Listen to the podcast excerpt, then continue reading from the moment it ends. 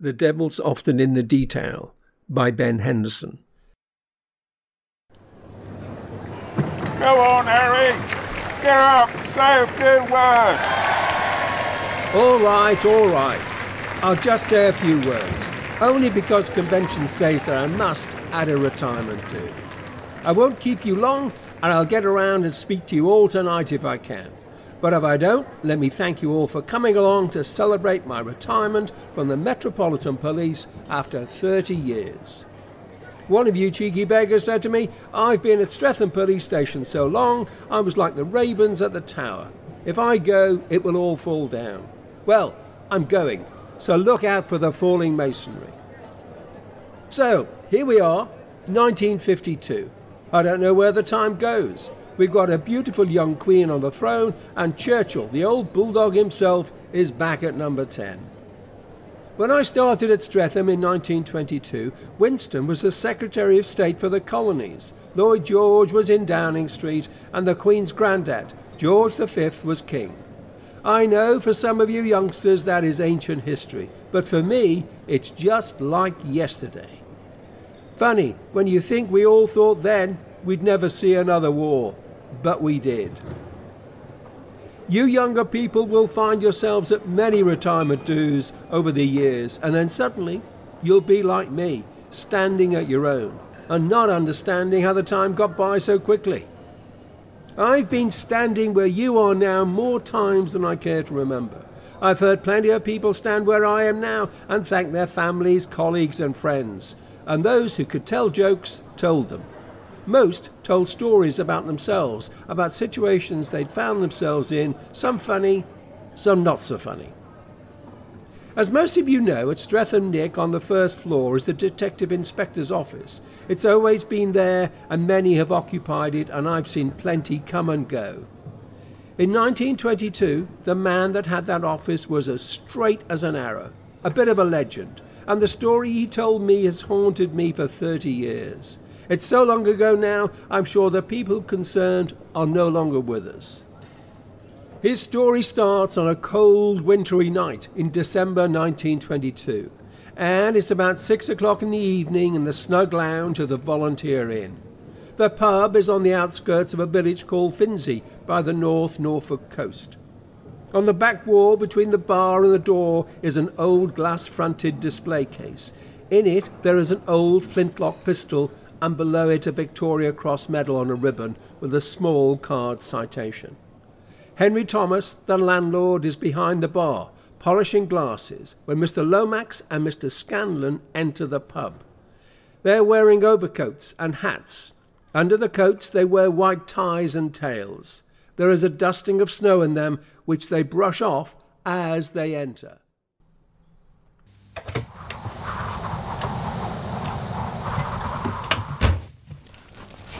Oh, a fire too. Splendid, splendid. We were so pleased to see your light. Good evening, gentlemen. Few folk will be braving that tonight. What can I get you? Two quick whiskies, please, landlord. We're not stopping long. Looking for some help, actually. How can I help you, gentlemen? We're on our way to Dorrington Hall. We've been following the old Bartholomew's and we pass here. But we find a damn tree blocking our way a hundred or so yards up the road. Uh, tell us, i- is there another way round? There's one road into Dorrington and one road out. Then we shall walk, Lomax. We'll drink these and we shall bloody well march. We shall march out in good order. How far, landlord? Best part of six mile. Oh, that will give us something to aim for, an objective. We will arrive with the appetites of lions and a thirst to match. Don't be an ass, Scanlon. It's after six. They'll sit down in an hour. We'll be an hour late, maybe more, soaked and freezing. Well, seems a shame to have got this far and been thwarted by a wretched tree. Nobody around here will be out in that weather unless they has to be. And them that has to be won't want to be. You'll be walking to a fierce headwind. If there's one tree down, there'll be others, I dare say. Then what's to be done? I'm on my chin strap. We've rooms here, sir, and we can put on a hot meal. The tree will be cleared in the morning when the weather breaks. Then I'd say we have no choice. I'll call the hall if you like. Tell them your predicament. I say, would you? Yes, do that for us, would you? Scanlon, get the bags from the car. There's a good fellow. Scanlan looks to protest, but then does as he's told. Henry picks up the phone. Dorrington Hall, please. Yes, hello. It's Henry Thomas here at the Volunteer. I have two gentlemen here, a Mr. Uh, Stuart Lomax and Mr. Alistair Scanlon. Lomax takes off his coat and places it and his hat on the coat stand. a Mr. Lomax and a Mr. Scanlon. They were due at the hall. There's a tree down on the coast road. Would you let the Villiers know? Yes, I'll hold. It's actually the invitation of James de Villiers. We were subalterns together in the Norfolk Lights. It's something of a farewell dinner before he and his father leave for Iraq, or wherever it is they're going, the Middle East, somewhere ghastly. Yes. Very well, thank you. I'll let the gentleman know. Uh, Mr. de Villiers sends his compliments and asks, in the circumstances, would you make yourselves comfortable here? And he will settle the bill. He hopes to see you tomorrow. That's dashed good of him. Another two scotches, then. Your best scotch, mind. May as well make the most of this misfortune. I'll get my daughter to come and take a food order from you. If you'll excuse me, there's something I must attend to. Henry places the register in front of Lomax before leaving. May I ask you to complete your details in the register, sir? Scanlan returns with bags as Lomax writes. He puts the bags down and puts his hat and coat on the stand and sees Lomax writing in the register. We are sleeping on iron springs, not agreeable feathers. De Villiers is hosting us here. Ah, he's a good man. Scanlan reaches for the register. Yeah, I'll do mine. Oh, don't worry. I'll fill yours in, old man. Scanlan takes the register. Lomax makes a point of keeping the pen, so Scanlan takes out his own pen. Here, you've given an address in George Lane, Lewisham. I thought you lived in Streatham. That's where I picked you up. Uh, That's the girlfriend's address, old chap. I'm there mostly. Lomax changes the subject. So, it appears we are to awake with a view of the drayman's horses and not peacocks upon a manicured lawn. What a pity. well, I say it's charming. The rustic allure of a country inn. We'll breakfast on porridge and eggs, and not smoked salmon and kedgeree. Ah, the eggs will be fresh and the porridge hot. Oh, the eternal optimism of the imbecile. Stop your bleating. We're not knee deep in cold Flanders mud, are we? I don't recall you being there long enough to get cold. I'll enjoy this sojourn, and you should try too. Henry's wife Mary and daughter Janet enters and Henry introduces them. Mary and Janet pick up the bags and takes them upstairs and then return. Henry says you'd care for a hot meal. I certainly would, Mrs. Thomas. What can you tempt us with? We could offer you a lamb stew or a shepherd's pie this evening. Splendid. I'll opt for the pie. Me too. But later. Mary and Janet go toward the kitchen door when Janet pauses and turns towards Mr. Lomax. I just thought. You should be glad of that fallen tree. It saved you a disappointment. Oh, yes? And what would that be? Dorrington Hall is shut. The De Villiers have left the country. They left last month. I think you're mistaken, miss. I have the invitation in my coat pocket. My friend works there. She helped them pack. No, you're wrong, Janet. They got delayed. They leave next month. You do the gentleman's supper and then get yourself home. Your father's just been on the telephone with their staff. Has he? Janet goes into the kitchen. She needs to get home to her husband. What a pity she has to go out and contend with this dreadful weather. Lomax spots the medal in the cabinet. That's a Victoria Cross, isn't it? Mary tries to change the subject. Uh, do you gentlemen want another drink? I'll tell you what. Get the bottle and leave it with me. We won't have to trouble you so much. Put it on the de Villiers slate. Mary pours two drinks and places the bottle on the bar. So, this is some sort of reunion. Yes, came out of the blue, really, as I haven't seen de Villiers since 18, or, or Lomax here for that matter. But as we both live in London, it was suggested we travel up Ah. together. It's a good reason to get the chaps together. Lomax is not distracted for long and returns to the Victoria Cross and reads the citation. St. James's Palace, 20th March 1917. The King has been graciously pleased to approve the posthumous award of the Victoria Cross to the undermentioned Lance Corporal Philip Henry Thomas, Norfolk Light Infantry, killed in action. For most conspicuous bravery, near La Brique, France, whilst engaged in an attack, his section came under withering machine gun fire, wounding his officer and one man. Lance Corporal Thomas pressed home the attack, silencing one machine gun and killing its crew. Still under heavy fire, and with complete disregard for his own safety, he carried first the officer and then the man back to the safety of his own line. In doing so, he sustained a mortal wound from an enemy sniper. The officer, Lieutenant David de Villiers, died of his wounds on the 22nd of February. Henry returns and distracts Lomax from finishing, and Mary goes into the kitchen. Your meal is in the saloon bar, Mr. Scanlon. You'll be more comfortable in there. Thank you. I'll toddle off then. Henry glances at the register, then closes it and puts it away. When that award was made, Mr. Lomax, my wife couldn't even go to the ceremony. She was devastated. We all were. Sir John collected it on our behalf. I couldn't bring myself to leaving it in the drawer, so I hung it in there. Lomax turns his attention to the flintlock in the glass cabinet. Such marvellous workmanship on these old sidearms. That's over a 110 years old. French. Last fired in anger at Waterloo. So ornate. Would you mind if I. You want to hold it? if it's possible? Henry opens the cabinet with a key from a bunch in his pocket and takes out the gun and hands it to Lomax. This has been up here so long, nobody even notices it. Can't remember the last time that pistol came out of there. Really? Then I deem it an honour to handle it. This, Mr. Thomas, is a tangible piece of history. Bit of family history, maybe. Do you have this insured? Insured? No. Nobody round here would dream of touching it. But heaven forbid! An outsider, an unscrupulous outsider, were just to purloin it. None would dare. I wish I could share your confidence in humanity. Good God, man, it's only protected by a thin layer of glass and a thick layer of dust. Hasn't happened yet. Haven't you ever wondered what this would be worth? Listen, I have a very good friend. He's an antiques expert. What he doesn't know isn't worth knowing. Works for Bonhams. I could have this cleaned properly. I could call him. No charge. Oh, don't go to any trouble. But I insist. Only take a minute. If I may use your phone. Henry nods. Lomax picks up the phone and Henry watches him. Mr. Thomas, could I trouble you for a piece of paper? Henry had to leave the bar to get the paper.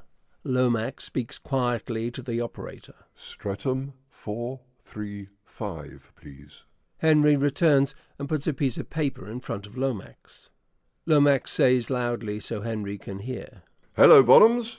Would you collect me to Mr. Christopher, please? Alistair Lomax calling. Lomax indicates to Henry he needs a pencil. Henry steps out of the bar. Lomax speaks quietly again. Yes, it's Lomax. Never mind, I'll explain later. French flintlock pistol, Napoleonic. Worth anything? Really? Henry re enters and hands Mr. Lomax a pencil. Lomax speaks loudly again for Henry to hear. You'll have to see it then. Yes, I understand. A rising market, you say? Very well. I'll see if the owner is happy for me to bring it to you. Yes. Thank you. See you at the club. Goodbye. You need to take it to London then? Obviously, it would be hard for an expert to be accurate without seeing the item. Look, you have my details in the register, and clearly I'm a friend of the de Villiers. Very well. This is good of you, sir. Don't mention it. I'll put this upstairs in my bag where it'll be safe. Get it back to you as soon as I can. Mr. Lomax, that gun there has been in my family for generations. I'm just the current custodian. That will never leave my family, whatever it's worth. Of course. Best to know its value, though. You'll take care of it? With my life. You will? Of course, of course, Mr. Thomas. Don't worry yourself. It'll be safe with me. Lomax goes up the stairs, taking the flintlock with him. Mary enters. Why have you let him take the gun? Why? Because when I report it's stolen and it's found on his dead body, he'll be seen as what he is a petty thieving criminal, and anything he may have said will not be trusted. The man is lying through his teeth. He's even put a false address in the register. Let him take it. I'll have it back in that display case tomorrow. He's going to disappear, and with him any semblance of his integrity. Have you heard from Arthur and Jess? Arthur thinks it's only one room, so it won't take long to search it. We do nothing until Arthur and Jess get back. When they arrive, Go and see Martha at the vicarage. Make an excuse to use their telephone and call me. Ignore what I say when I answer. I have to be sure. I have to see Lomax's reaction. I want Arthur and Jess to both see his guilt before we carry out the sentence. Mary leaves the bar as Lomax returns. So you know the de Villiers. They own most of the land hereabouts. The Baron and his serfs. The de Villiers have everyone's respect here. They help everyone, often at their own expense. Sir John's father was the same. How refreshing. The benevolent master. They don't see themselves as anyone's master. They see themselves as being responsible for folk. They roll up their sleeves when they has to. Shame they're going if they're so magnanimous. It's a shame, all right. Who will look after the big house? All the unneeded house staff have been found positions. The butler will be raised to the position of estate manager. Oh, the butler, eh? Fancy. Arthur Groombridge is a good man, trusted. I wonder if he'll be happy to return to his former role should his employers return. He'll do whatever's necessary for the de Villiers. Such loyalty. Such unswerving loyalty. Scanlan returns to the bar. Ah! The solitary diner rejoins the party. Another shot in the arm? Listen, I'm going to turn in. I feel absolutely whacked. Must be the long drive and the fresh air. Good God, man, it's very early. Perhaps it's just as well we didn't make it to Dorrington. You'd have been a wasted chair at a good dinner. Sorry, old man. I I feel rather groggy. I, I, I'll, I'll say good night. Then this shall be mine. Lomax takes the bottle of scotch and pours himself one. Tempt you, Mr. Thomas? Groombridge and Wilson enter the bar. Groombridge carries an old holdall. They both stare at Lomax. Good evening, gentlemen. Lomax raises his glass. I wasn't the only person foolhardy enough to brave the weather. Good evening. It's bleak. Let me stand you a drink to warm you. There's a dearth of company, and I'll be glad of yours. Two more glasses, innkeeper. Not for me. I won't take drink from strangers. I'll drink with you. Henry pours scotch and pushes glass towards Wilson. There is a moment of silence. Surely one won't hurt you, Arthur. I want to keep my wits about me. One drink with a gentleman won't befuddle you, will it? Very well. One drink. Henry pours another scotch and pushes glass towards him. There we are. Now we are no longer strangers. Lomax raises his glass. Groombridge and Wilson raise their glasses half heartedly. To Norfolk hospitality. I'm Stuart Lomax. Groombridge and Wilson don't respond. This is Arthur Groombridge and Jess Wilson. I'm pleased to meet you, gentlemen. Hold on, Groombridge. You're the butler who's become the estate manager, no? How Uh, would you know that? The good landlord here was talking about you. Henry Thomas talks too much. We were just talking about the de Villiers, actually, and your name came up. Just idle chatter, old chap, nothing malicious, I assure you. Where have you two been on a night like Uh, this? They've been in the village. Wages need to be paid and rents collected. Life goes on regardless of the weather. Did you get everything you wanted to get? Yes, I'd say we got what we wanted with a small shortfall. Sir John has got you started in your new role a little early, hasn't he? I'd have thought you'd have been mad busy with the dinner there tonight. it's all in hand. You must excuse me a moment, gentlemen. I must restore my personal comfort. The gents is through the saloon bar. Lomax leaves the bar. Bolt the door and pull the curtain. Henry takes bottle of tablets from his pocket and puts three in Lomax's glass. Jess, I moved the tree back off the road when they got here and put your tractor round the back. Have you the letters? All we could find. Is all the money there? I counted it in the car. It's £30 short. I can't stand this. It's like drinking with a condemned man. Courage, man. It'll be over soon enough. Is there no other way? There's no other way. He must disappear. Look, we, we've got the money, or most of it, and the letters. It was all behind his wardrobe. Did you search it thoroughly? One room, dingy place, over some shops. Listen, for pity's sake, we need to slow down. Let's not go any further now, any further than we need to. Look at it, we've got back everything. We don't need to go any further. It's done now. Look, we can't even be certain it was him. We can't be certain we have all the letters. Mary will ring the telephone here soon. I'll make out it's Dorrington Hall. If you're in any doubt, watch his reaction to what I'll tell him. Lomax returns and reaches towards his glass. Wilson steps in front of him. Get out of Mr. Lomax's way, Jess. Now, for heaven's sake, call me Stuart. I'm sure by the end of the night we'll be famous friends, won't we? Do you gentlemen play cards? Cribbage, sometimes. That may be a little rural for me. How about poker?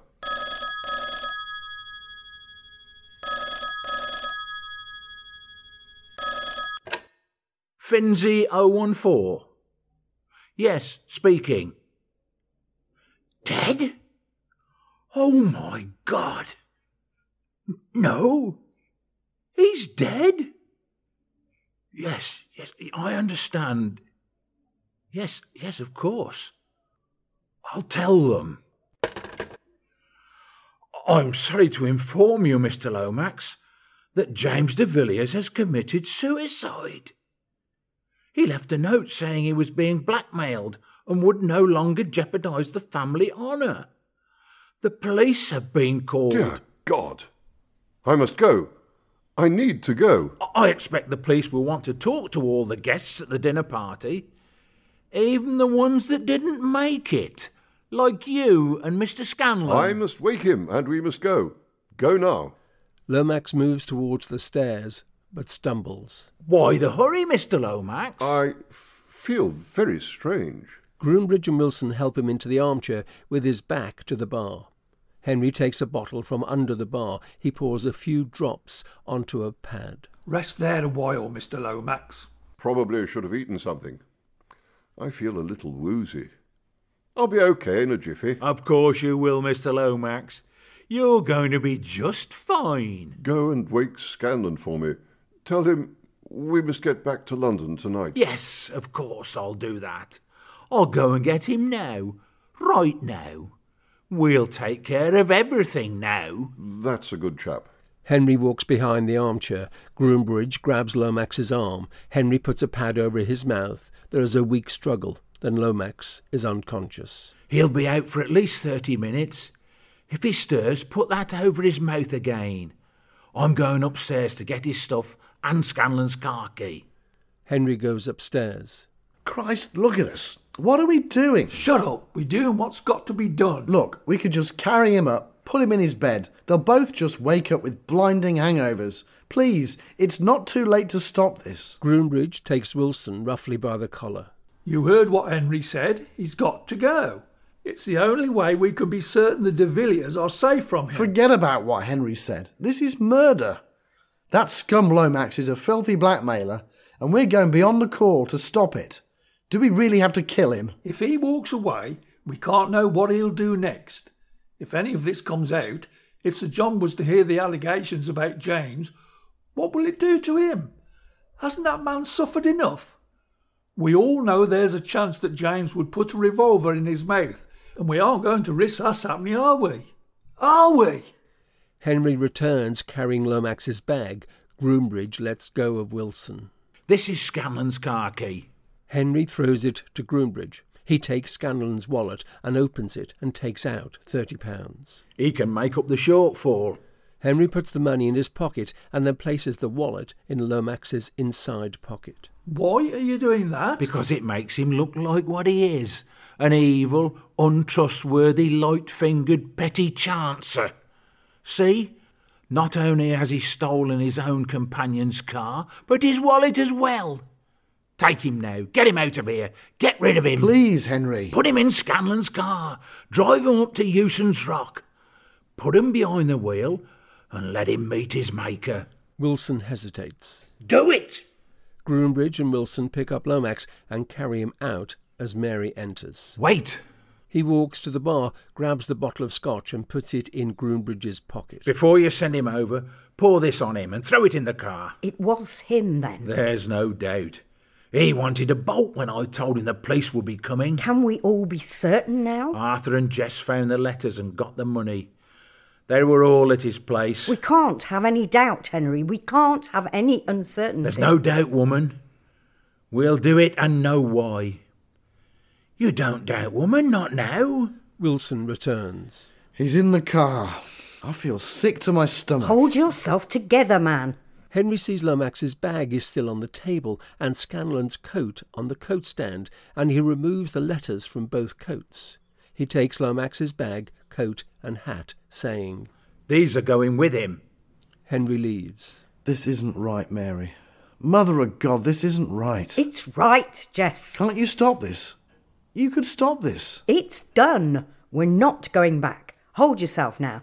Don't break up on this now. The hard work's done. Henry returns. Go on, Jess. Wilson now leaves. What about Scanlon? How many tablets did he put in his food? Four. Oh, we'll not see him till morning.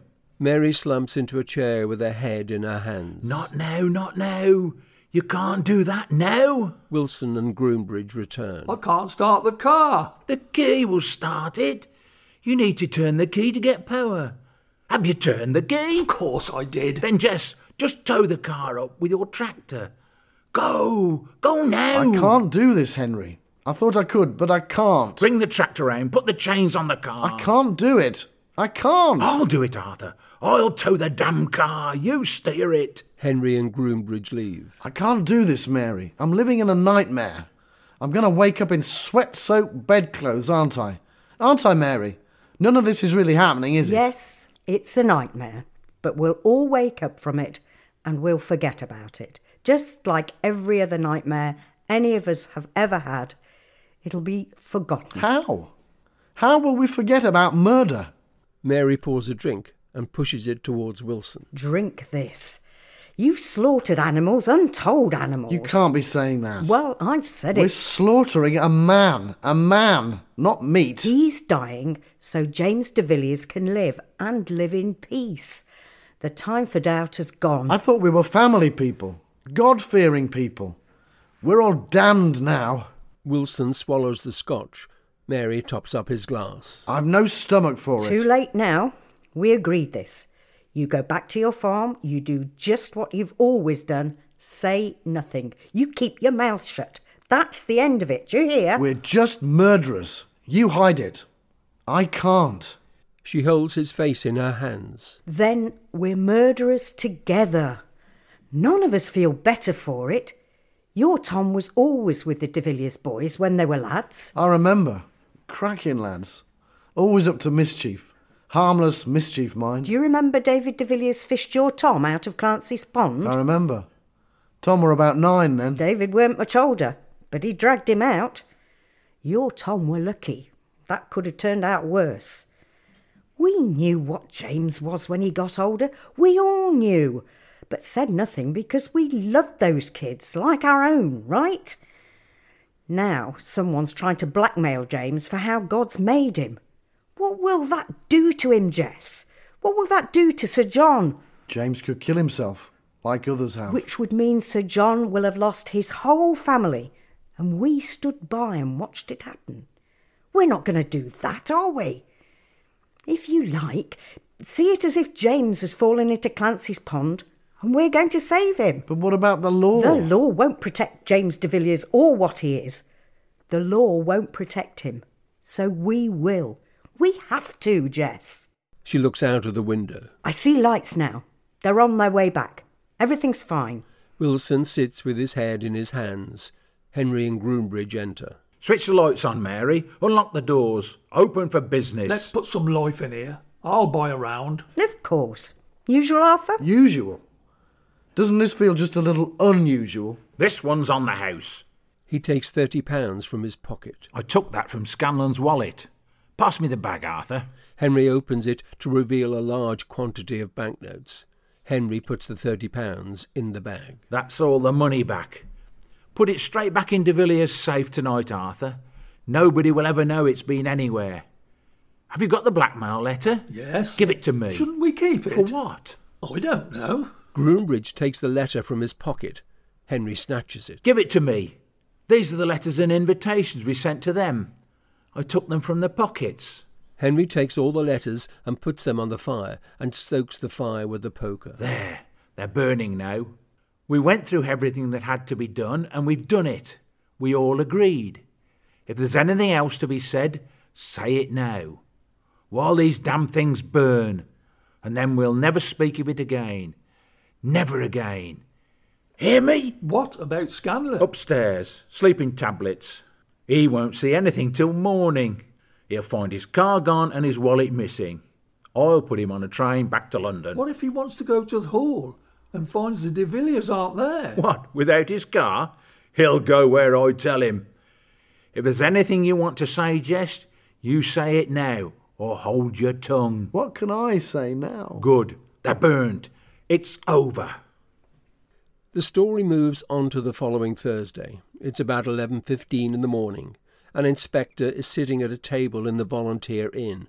He has a typewriter ribbon slightly unwound and is wearing his glasses as he looks at it. He makes some written notes. I'm home. As Henry speaks, the inspector takes the ribbon and his notes and places them in his bag. Only me here, Mr. Thomas. Henry enters. He carries some logs and an old newspaper. Good morning. Uh, We don't really open for another 30 minutes. My daughter should be here. Henry shouts upstairs. Janet! She went shopping in the village. She left about two hours ago. Oh, I can't imagine why she'd do that. Why she'd leave a customer here on his own. She left because I told her to. I'd only be getting under her feet. I don't understand. I'm sorry, uh, I haven't introduced myself. Lost in my thoughts. I'm a detective inspector from the Criminal Investigation Department at Streatham Police Station, Metropolitan Police. I'm looking into the death of one Stuart Lomax. He was at the wheel of a car that went over the cliff at Hewson Rocks last Monday. That's about half a mile from here, isn't it? That's right. Oh, tragic accident. It appears that way. Mr. Lomax had checked in here that night, hadn't he, with a companion? As the conversation continues, Henry knots the paper and prepares the fire. Yes, he did. Listen, Inspector. I told the local constable everything I know on Tuesday. Yes, I- I've read your statement. You told the constable your flintlock had been stolen. Yes, and there's really nothing I can add. You're probably right. But I have to dot the I's and cross the T's, loose ends, you understand. These gentlemen checked in about 6 pm. Yes, about six. Had they made a reservation? No, That's curious. Not at all. Most of our guests, especially out of season, are passing trade. This is a picturesque coastline. Many people enjoy the view.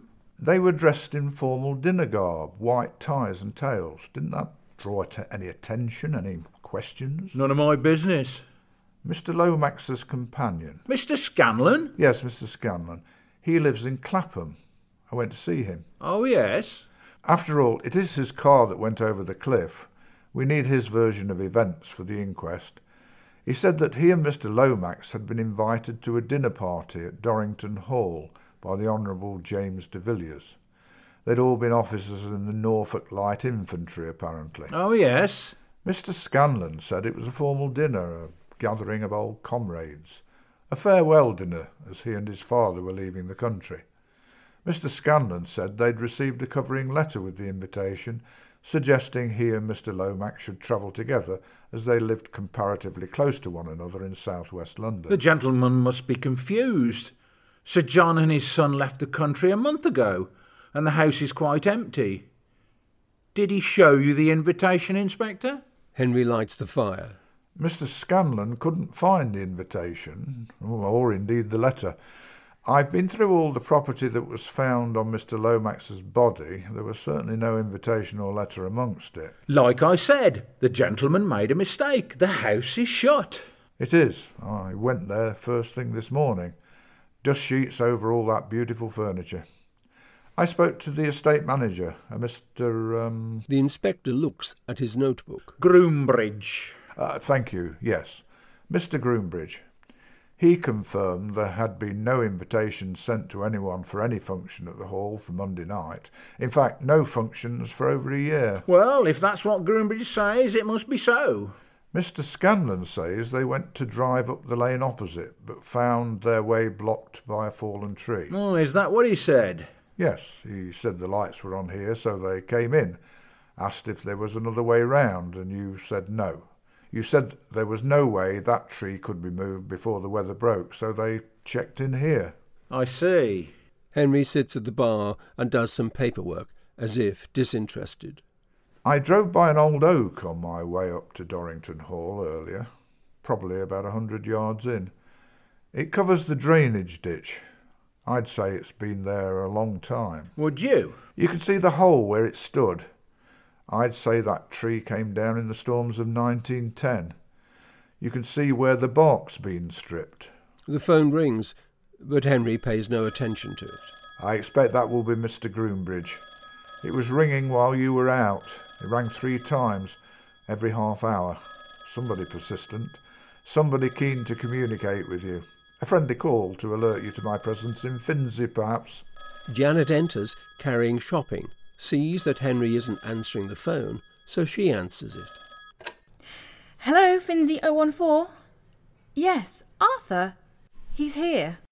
Henry takes the phone. Hello? Yes. I, I know, yes. I, I'm speaking with him now.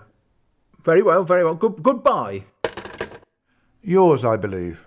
He hands the pistol to Henry. It was tucked into Mr. Lomax's bag. A very old piece. It's a Claude Carrier flintlock, taken from the body of a French colonel at Waterloo by my great great grandfather. I imagine that's pretty valuable. I know nothing of its value. It was placed in that cabinet by my grandfather, and there it's remained. It represents a bit of old family honour and pride. How do you value that? Pride of service. And sacrifice. Aye, and sacrifice too.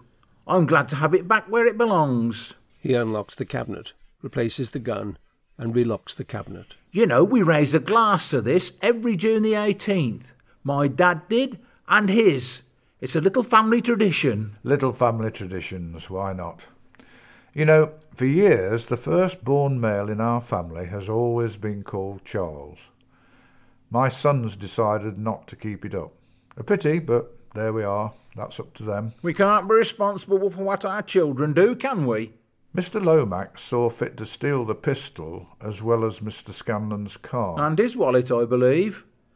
I thought the question stopped when the crime was solved.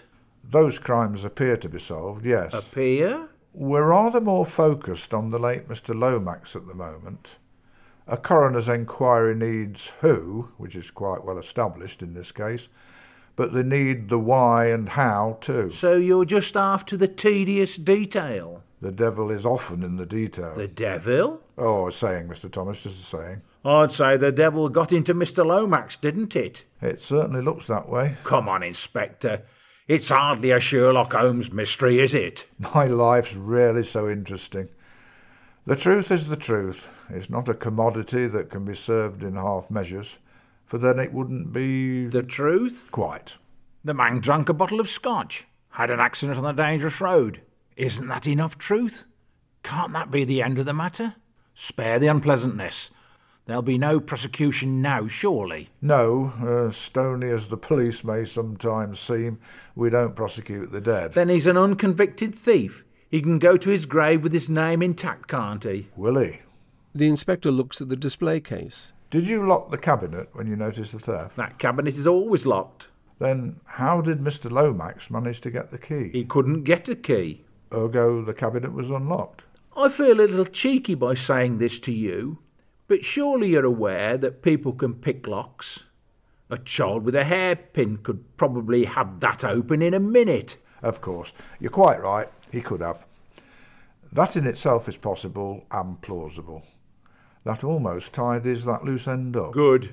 Makes him a very peculiar thief, though, doesn't it? How so? Because it appears he picked the lock, took the pistol, leaving a medal, which is itself of value, and then, most bizarrely, he must have relocked the cabinet in the same manner he opened it. You must agree that is uncommon behaviour for a common thief. Perhaps. But it must be said Mr. Lomax wasn't a common thief. Certainly looks that way to me, Inspector. He took my property and his friend's car and wallet. You have the expert knowledge, but that makes a thief in my book. Yes, those actions would make him look like a common thief, wouldn't they? But that isn't what I mean. What do you mean then? What you wouldn't know, what nobody would know, is that since Mr. Lomax was discharged from the army, his life went into something of a downward spiral. The war took its toll on people in different ways.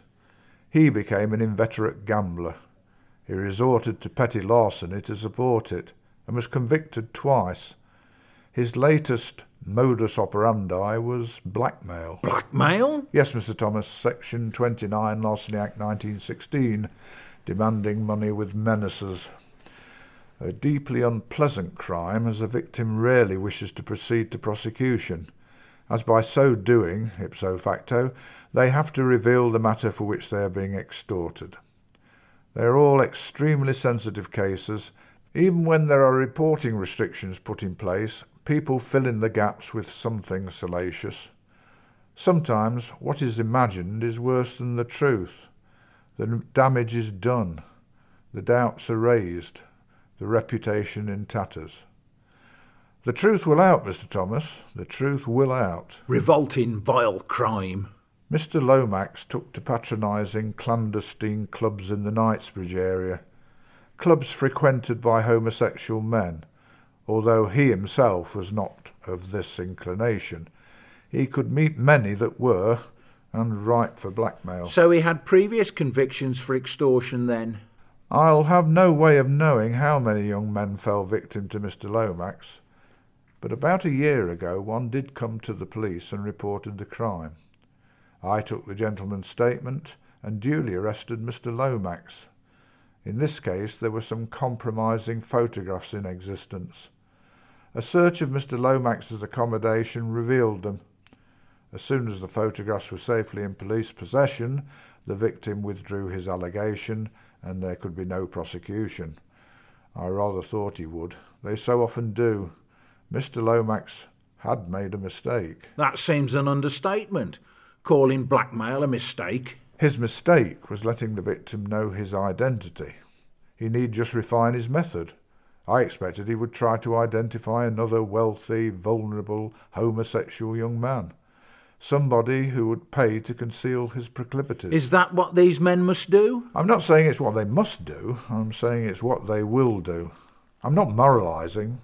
I've lived too long and seen too much.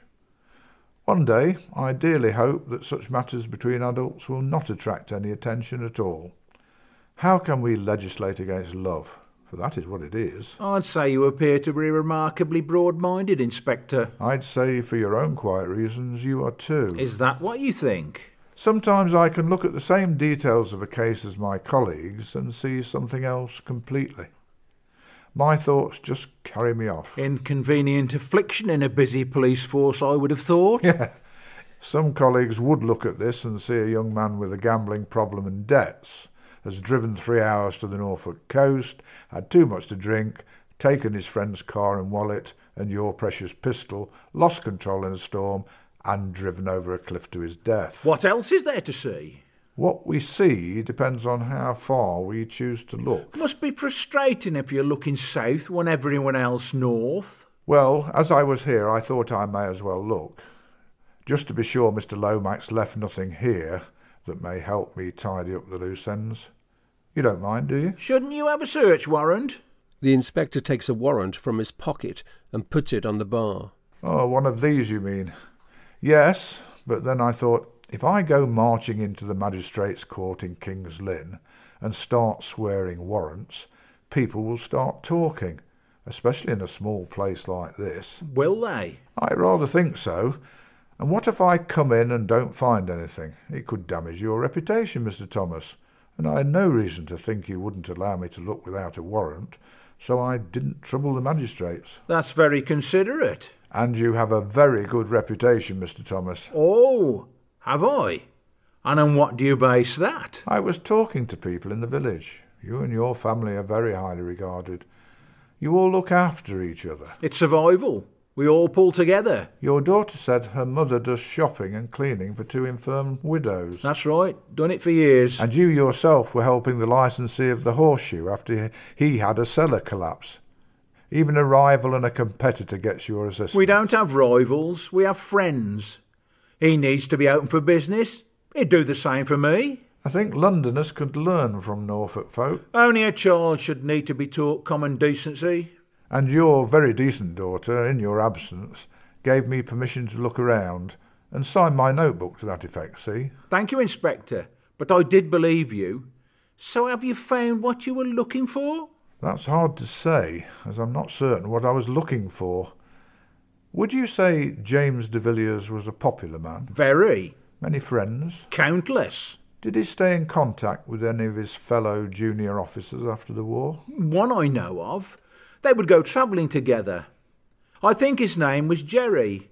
They came in here a couple of times. Great company. He used to play the piano in the saloon. Had everyone singing. Stood everyone a drink. Recently? No. About three years ago. Was it Jerry or Gerald? Jerry. Short for Gerald, I think. Tell me, is James de Villiers married? No. Isn't he? He isn't married yet. Courting? None of my business. You know the family well. Would you say he was a confirmed The bachelor? man's 28. Nobody needs to be a confirmed anything at such a young age, do they? Besides, I think he's got a more developed sense of responsibility than most young men in his position, looking after the estate, helping his father, going abroad to be his father's aide. He'll be away for three years. He'll probably meet and marry when he's away. Who's to say? Indeed, who's to say? Unless you were employing something else, Inspector? Oh, I hope my questions don't lend themselves to implication. These are questions you should be asking James de Villiers. In the circumstances, that would prove difficult. He served his country like his brother. He came back. His brother didn't. His mother died last year.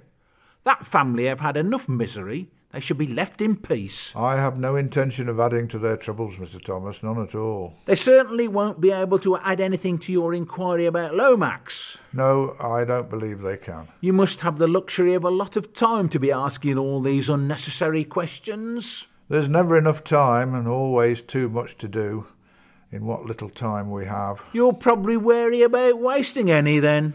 So true, Mr. Thomas. Being methodical is time costly.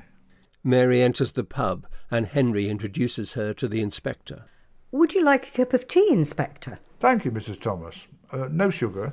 Mary returns a few minutes later with a cup of tea and hands it to the inspector. Do you have family, Inspector? I do. I have a son and grandson. The little Pip. And he's three tomorrow. My son would be 27 next birthday. Still bake a cake for him. We hope for grandchildren soon. Gives us another lease of life, I reckon. I think that's true, Mrs. Thomas. What does your son do? Charles. He works in his father in law's butcher's shop.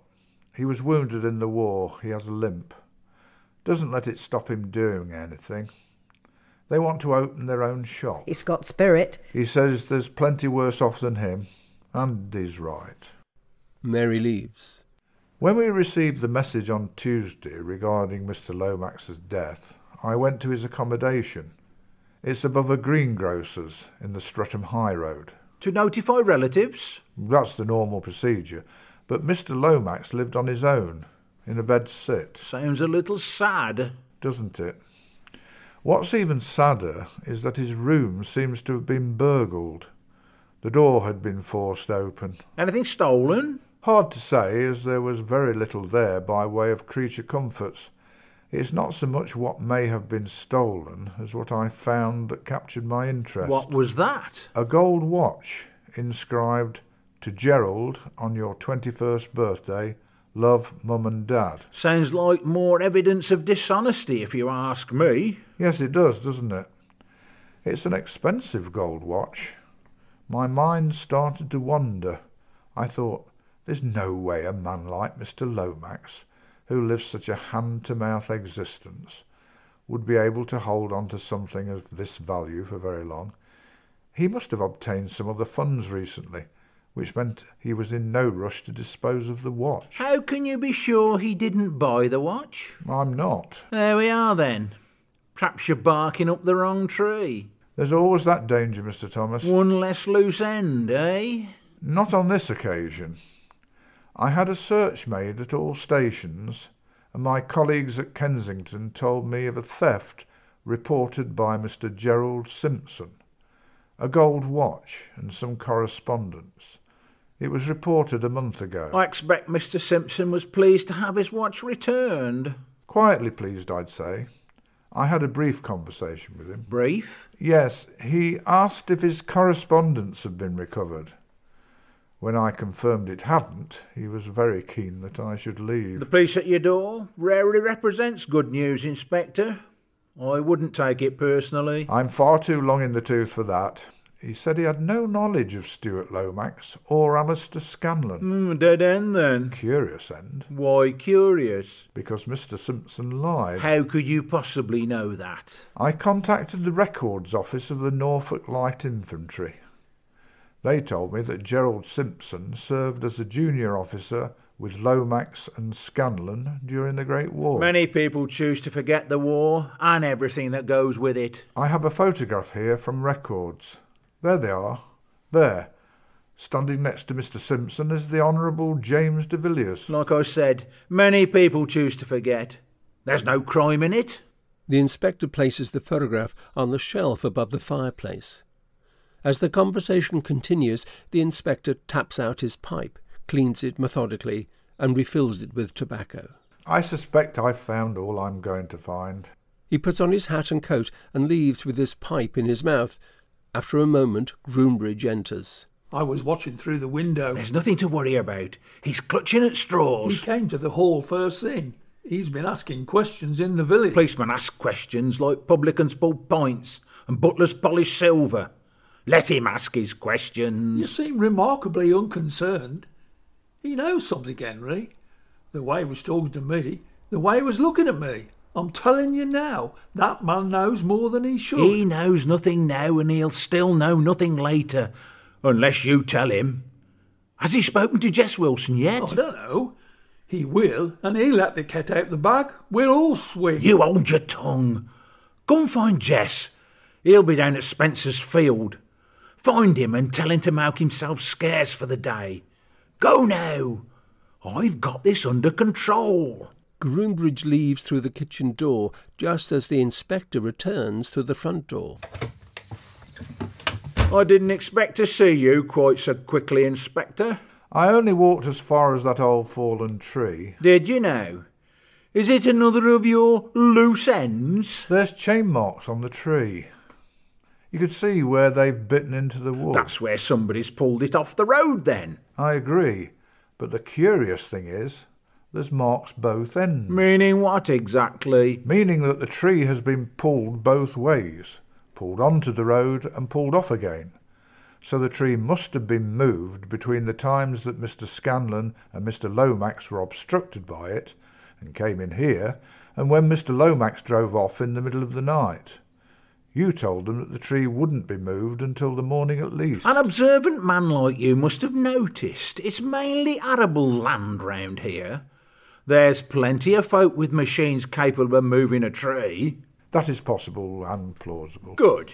For now. There we are then. Another of your loose ends dispense with, eh? Did Mr. Lomax make a reservation? Did he telephone you? No, he was passing trade, like I said. There were no telephone calls between you then. Do you remember any telephone calls on Monday last? None spring to mind. Curious.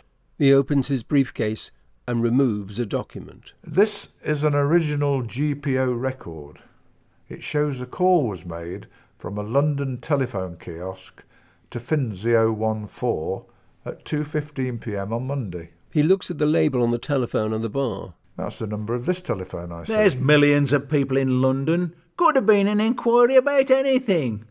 Could have been a call to a customer. Everything you say is quite true, of course. The telephone kiosk is in the Streatham High Road. In fact, you can see Mr. Lomax's front door from the kiosk. Curious. Mm, or coincidence. The inspector places the GPO record on the shelf above the fireplace. If they arrived at about six o'clock, that's three hours and 45 minutes, allowing for a brief stop and London traffic, that would allow time to travel here, wouldn't if it? If you say so. I've never been there. They found Mr. Scanlon's wallet in Mr. Lomax's inside pocket. The wallet's a peculiarity, too. Thieves are usually interested in the contents of wallets and not the wallets themselves.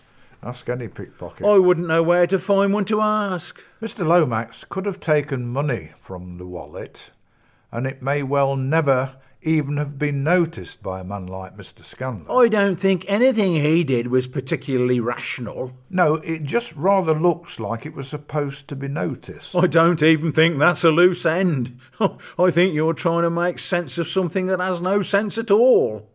What time did you and your wife retire on Monday? We locked up at 10.30 as usual uh, and would have been in bed by 11.30. Had Mr. Lomax gone to bed? Of course. If you'd locked up, how did he get out?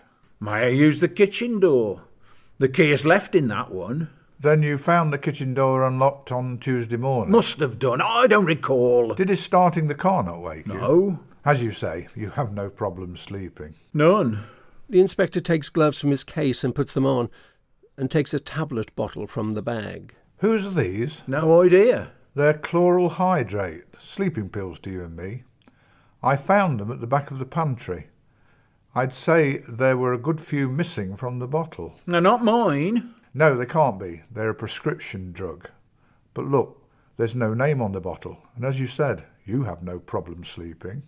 The inspector places them on the shelf above the fireplace with the other items. Henry shrugs his shoulders. I can't help you. The inspector takes another bottle from his case. This is even more peculiar. This is chloroform. It's an anaesthetic. Now, this shouldn't be anywhere but a hospital or a licensed medical practitioner. This was in the pantry too. There's all sorts in that pantry. When I was at King's Lynn Police Station, I checked keyholders' details. There's a Dr. Collins in Finsley Village. I see that you and your wife are keyholders for his premises. Yes, I am, and he is for us. I wonder if an inventory at Dr. Collins' premises would reveal any shortfall. The inspector places the chloroform on the shelf next to the bottle of sleeping pills. We have tradesmen in the kitchen all the time. As you say, perhaps someone else has left these in your pantry by mistake. The post mortem on Mr. Lomax isn't until Saturday morning. Is that necessary?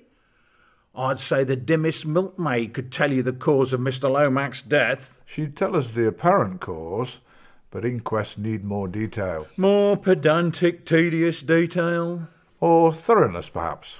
Like I said before, what one finds depends on how far one is prepared to look. There's no measure of time wasted searching for what is not there. The inspector takes key and fob from his case. What's that? That, Mr. Thomas, is a very loose end. I see a simple key. Is that what you see? What do you see then? There was a mechanic working on Mr. Scanlon's car on Tuesday. He has two cars? Oh, yes. The same make, but different colours. Cadillacs. He says one is for weekends. He is an indulged man. He couldn't choose between blue and red, so his father bought him both. He was propounding the great quality of these American cars. Not that great if he's got the mechanics in. The mechanic was replacing the ignition key barrel because the key would no longer start the car. He's having a procession of bad luck. Car problems now. Bad luck, yes, I suppose he is but I don't think there's anything wrong with the car. Did you tell the mechanic? I suspect there's something wrong with the key. The inspector places the key on the shelf next to the chloroform bottle. Meaning? Mr. Scanlon informs me that he always carries the keys to both cars on his purse. What are you getting at? Simply this. If the key he has won't start the car in his garage, I suspect the key in the car at the foot of Hewson Rocks wouldn't start that one either. Theory. If that's the case, then the car in which Mr. Lomax met his death did not drive to its final destination. It must have been dragged or pushed. More theory. What, I thought, could drag a heavy American car uphill in a blizzard? I have no idea. I noticed some paint flecks on the chains behind the tractor in your yard. Blue paint. As you say, all untested theory until they drag the car up from the rocks in what? Checks his fob watch. About three hours. Those chains are probably older than you. That paint could have come from anywhere. The car at the bottom of the cliff is rather an odd shade of blue. I'd call it turquoise. My wife would say aquamarine. But we can settle on blue. I don't know what it is you think you see. Let me ask you the same question. What do you think a jury are going to see? I know nothing of juries, nor do I care to. Mr. Groombridge is a busy man. Indeed, he is. He's been left with a lot of responsibility. He knows how the estate works. An onerous task, a trusted position. His mother worked for Sir John. His family have been in the area for generations. As have you all. Yes, as have we all. He has power by proxy to act on their behalf. He may make decisions of a minor nature regarding the running of the estate without reference to them. These duties entail opening their post, that isn't marked personal, of course. Does he? An eminently sensible arrangement when one considers the time delay in the postal communications with the Middle East. It allows the day to day matters to be dealt with quickly, effectively. Makes good sound sense. If anything had been addressed to young Mr. de Villiers, chances are Mr. Groombridge would have opened. it. Mm, If that's what he said. It's what I may surmise from what he said. Surmises to go with your theories, guesses, and loose ends. It's my way. You'll have to bear with me. Despite being busy, Mr. Groombridge left the office to make tea for us. He has a typewriter upon his desk. Has he? Yes. Have you noticed how few people in any official capacity write in longhand now? Very rare. I'll take your word for it. The inspector takes the typewriter ribbon from his case. Voila. Loose end? Yes. At the very least. It's a ribbon from a typewriter. That's not all it is. What else could it be? It's evidence, Mr. Thomas. It's evidence. You see, the keys leave an impression as they strike the ribbon. This is a fairly new ribbon, which makes it relatively easy to read. I unwound it earlier. The inspector sits down and reads from paper notes he takes from in his bag. Please be so kind as to accept this cheque in full remittance for the work, etc., etc. That was the last thing typed, but as I wound the ribbon back, it would be wonderful if you could attend my farewell dinner, invitation herewith.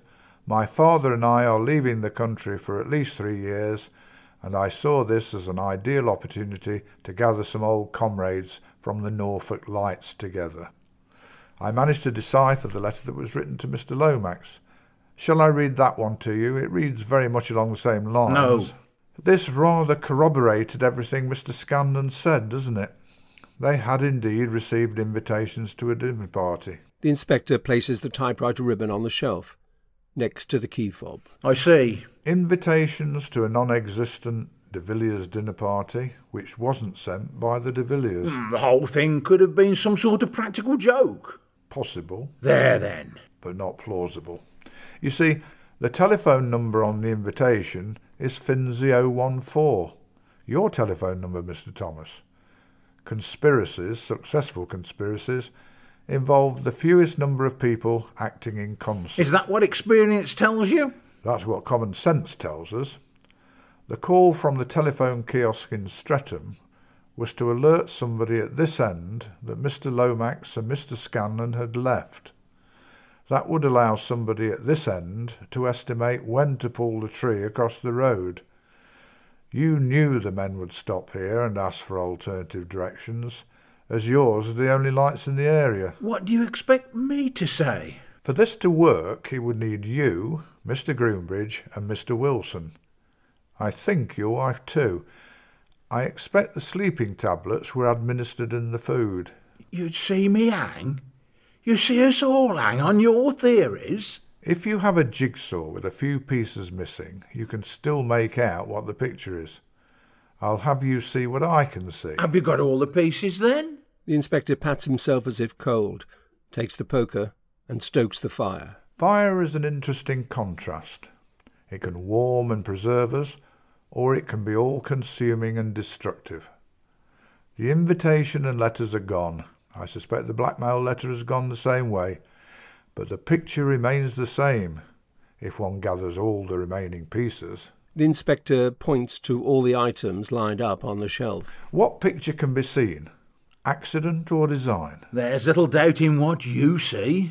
I want you to see it too. Does that make it more satisfying to you? I exact no satisfaction other than doing effectively what I'm paid to do. You'll never understand. I understand this. You have to make a decision now. Your moment has come. It'll be just me. Make your decision, Mr. Thomas. I'll not guide you. It's your decision to make. Sometimes we have to do something completely selfless, something we wouldn't normally do. We'll never know what that thing is or when that time will come.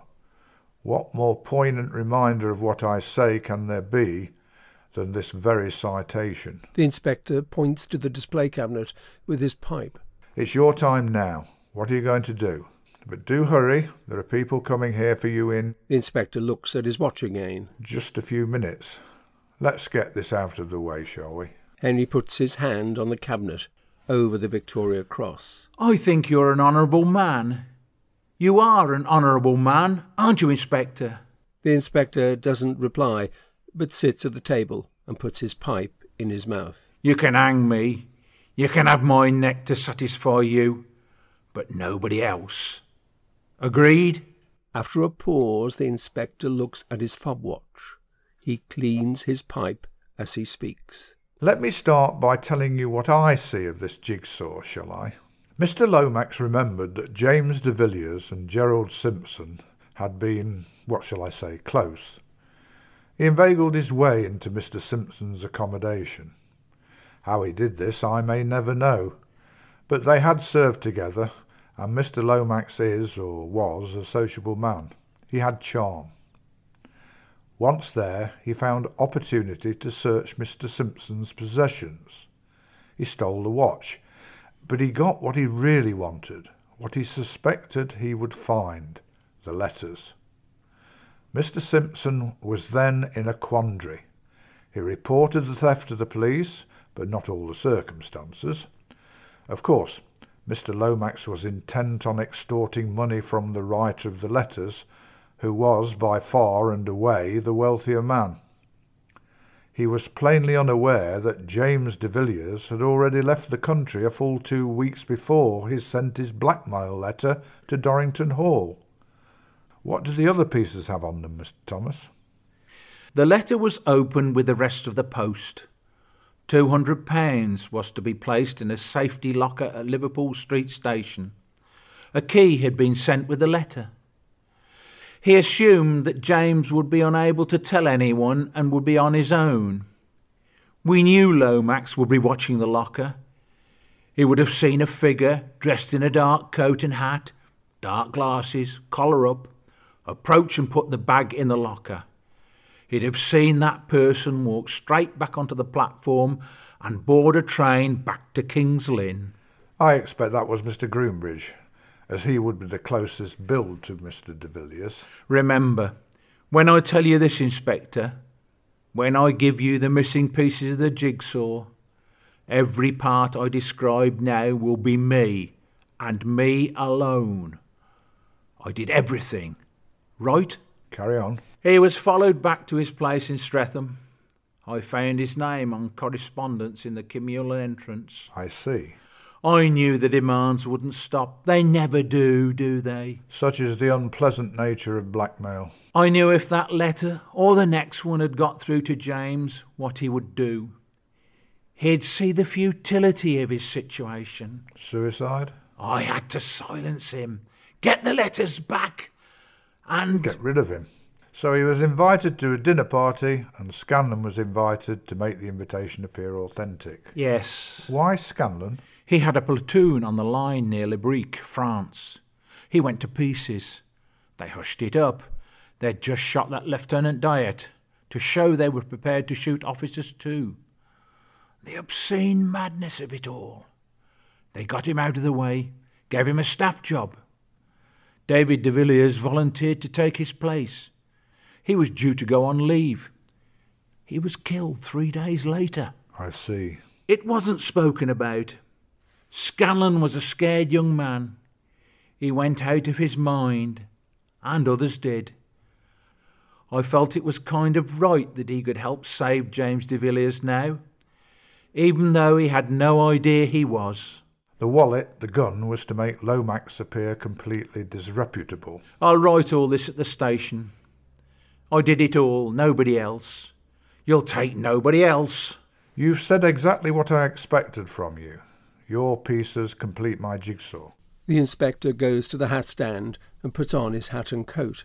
He closes his briefcase and moves towards the door. They'll be here in just a minute now. Henry points to the items on the shelf. What about your loose ends, Inspector? Mr. Thomas, they're not my loose ends. They're yours, surely. Can I say goodbye to my wife before you take me? Get a few belongings. Please, Inspector. I don't think that will be necessary. I'll only be a minute. I'll. You don't understand, Mr. Thomas. This really isn't my inquiry. This whole business is in the jurisdiction of Norfolk Constabulary. Who knows how far they'll choose to look? Best not to assume they're idiots, eh? Mr. Thomas, you've enticed a man here and snuffed his life out like a candle. How do you feel about that? Righteous? Justified? Vindicated, perhaps? You said you don't have any problem sleeping.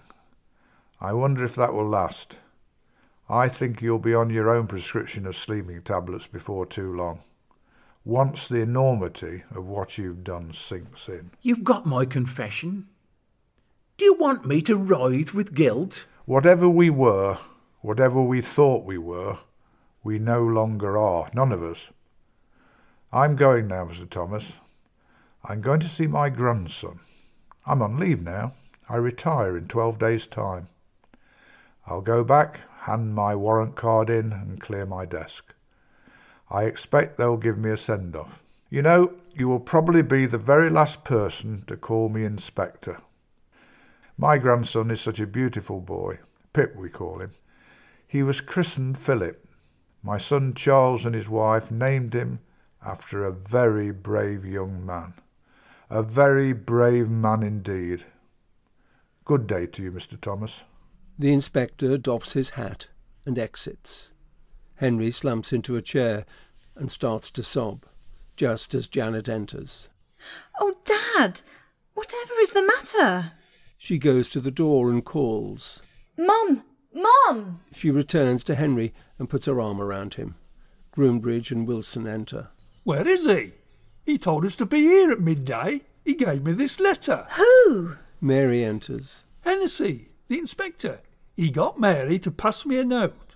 He told me to get Wilson and be here at twelve o'clock, as you need a hand to tidy up some loose ends. Hennessy? He was Hennessy? What of it? Has he gone? Yes, he's gone. Is he coming back? Henry shakes his head. No, he's not coming back. It's over. What's over? Nothing, darling. Everything's all right. Who was he? Why is Dad so upset? Detective Inspector Charles Hennessy. He has a son. He's called Charles, too. It's a family tradition. His son was wounded in the war. Are you all right, Dad? Yes, darling, I'll be all right. His grandson is called Philip, he said, named after a very brave man. What are you talking about? Sometimes we all have to do things we wouldn't normally do, he said. He wasn't talking just about me. Don't you see? It was himself, too. Dad, you're not making any sense. Read the citation, Mary. I don't want to. I've read it. Henry takes her hands and speaks quietly. Then read it again. I don't want to. Henry unlocks the cabinet, removes the card citation, and hands it to Mary. You've never read it. I know why. I'll never ask you to read it again. But read it now. Mary starts to read the citation. St James Palace, 20th of March, 1917. The King has been graciously pleased to approve the posthumous award of the Victoria Cross to the undimensioned Lance Corporal Philip Henry Thomas, Norfolk Light Infantry, killed in action. For most conspicuous bravery, near La Brique, France. While engaged in an attack, his section came under withering machine gun fire, wounding his officer and one man. Lance Corporal Thomas pressed home the attack, silencing one machine gun and killing its crew. Still, under heavy fire and with complete disregard for his own safety. At this point, Mary's voice cracks. She begins to cry. Janet puts her arm around her shoulders and continues to read the card. He carried first the officer, and then the man back to the safety of his own line. In so doing, he sustained a mortal wound from an enemy sniper. The officer, Lieutenant David de Villiers, died of his wounds on the 22nd of February. Private Charles Hennessy survived. Henry puts his arms around them both. End of The Devil's Often in the Detail by Ben Henderson. Abridged by Edward Kirkby. The characters were played by Alistair Scanlon, David Hall, Henry Thomas, Bill Worrell, Stuart Lomax, Michael Berman, Mary Thomas, Chris Murphy. Janet Thomas, Lorraine Evitts. Arthur Groombridge, Gough Tilling. Jess Wilson, Mark Timmis. Inspector Hennessy, Terry Offula. with narration by Edward Kirkby. This is an audio theatre production. For more information or to volunteer, please visit audiotheatre.uk.